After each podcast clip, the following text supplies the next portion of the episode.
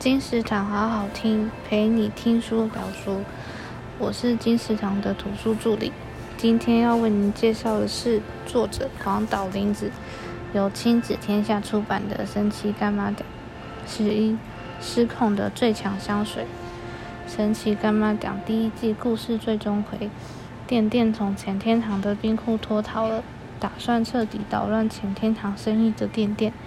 缓缓打开埋藏在竹林里的箱子，他准备夺走前天堂客人的幸福，真的能如愿吗？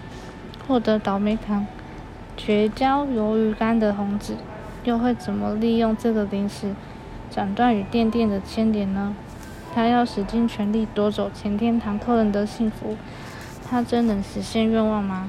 红子会不会因此使出极端手段对付店店呢？本书特色。特色一：同理每个人的烦恼与压力。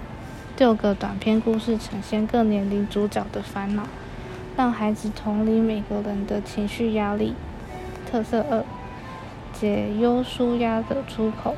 透过故事中遇见的烦恼发生、处理与解决的过程，找到不一样的纾忧解压方法。特色三：解决问题的能力。故事贴近生活，容易产生共感。透过故事思考问题解决的方法。特色四：想象与创造力。跟着主角认识神奇作用的糖果、点心。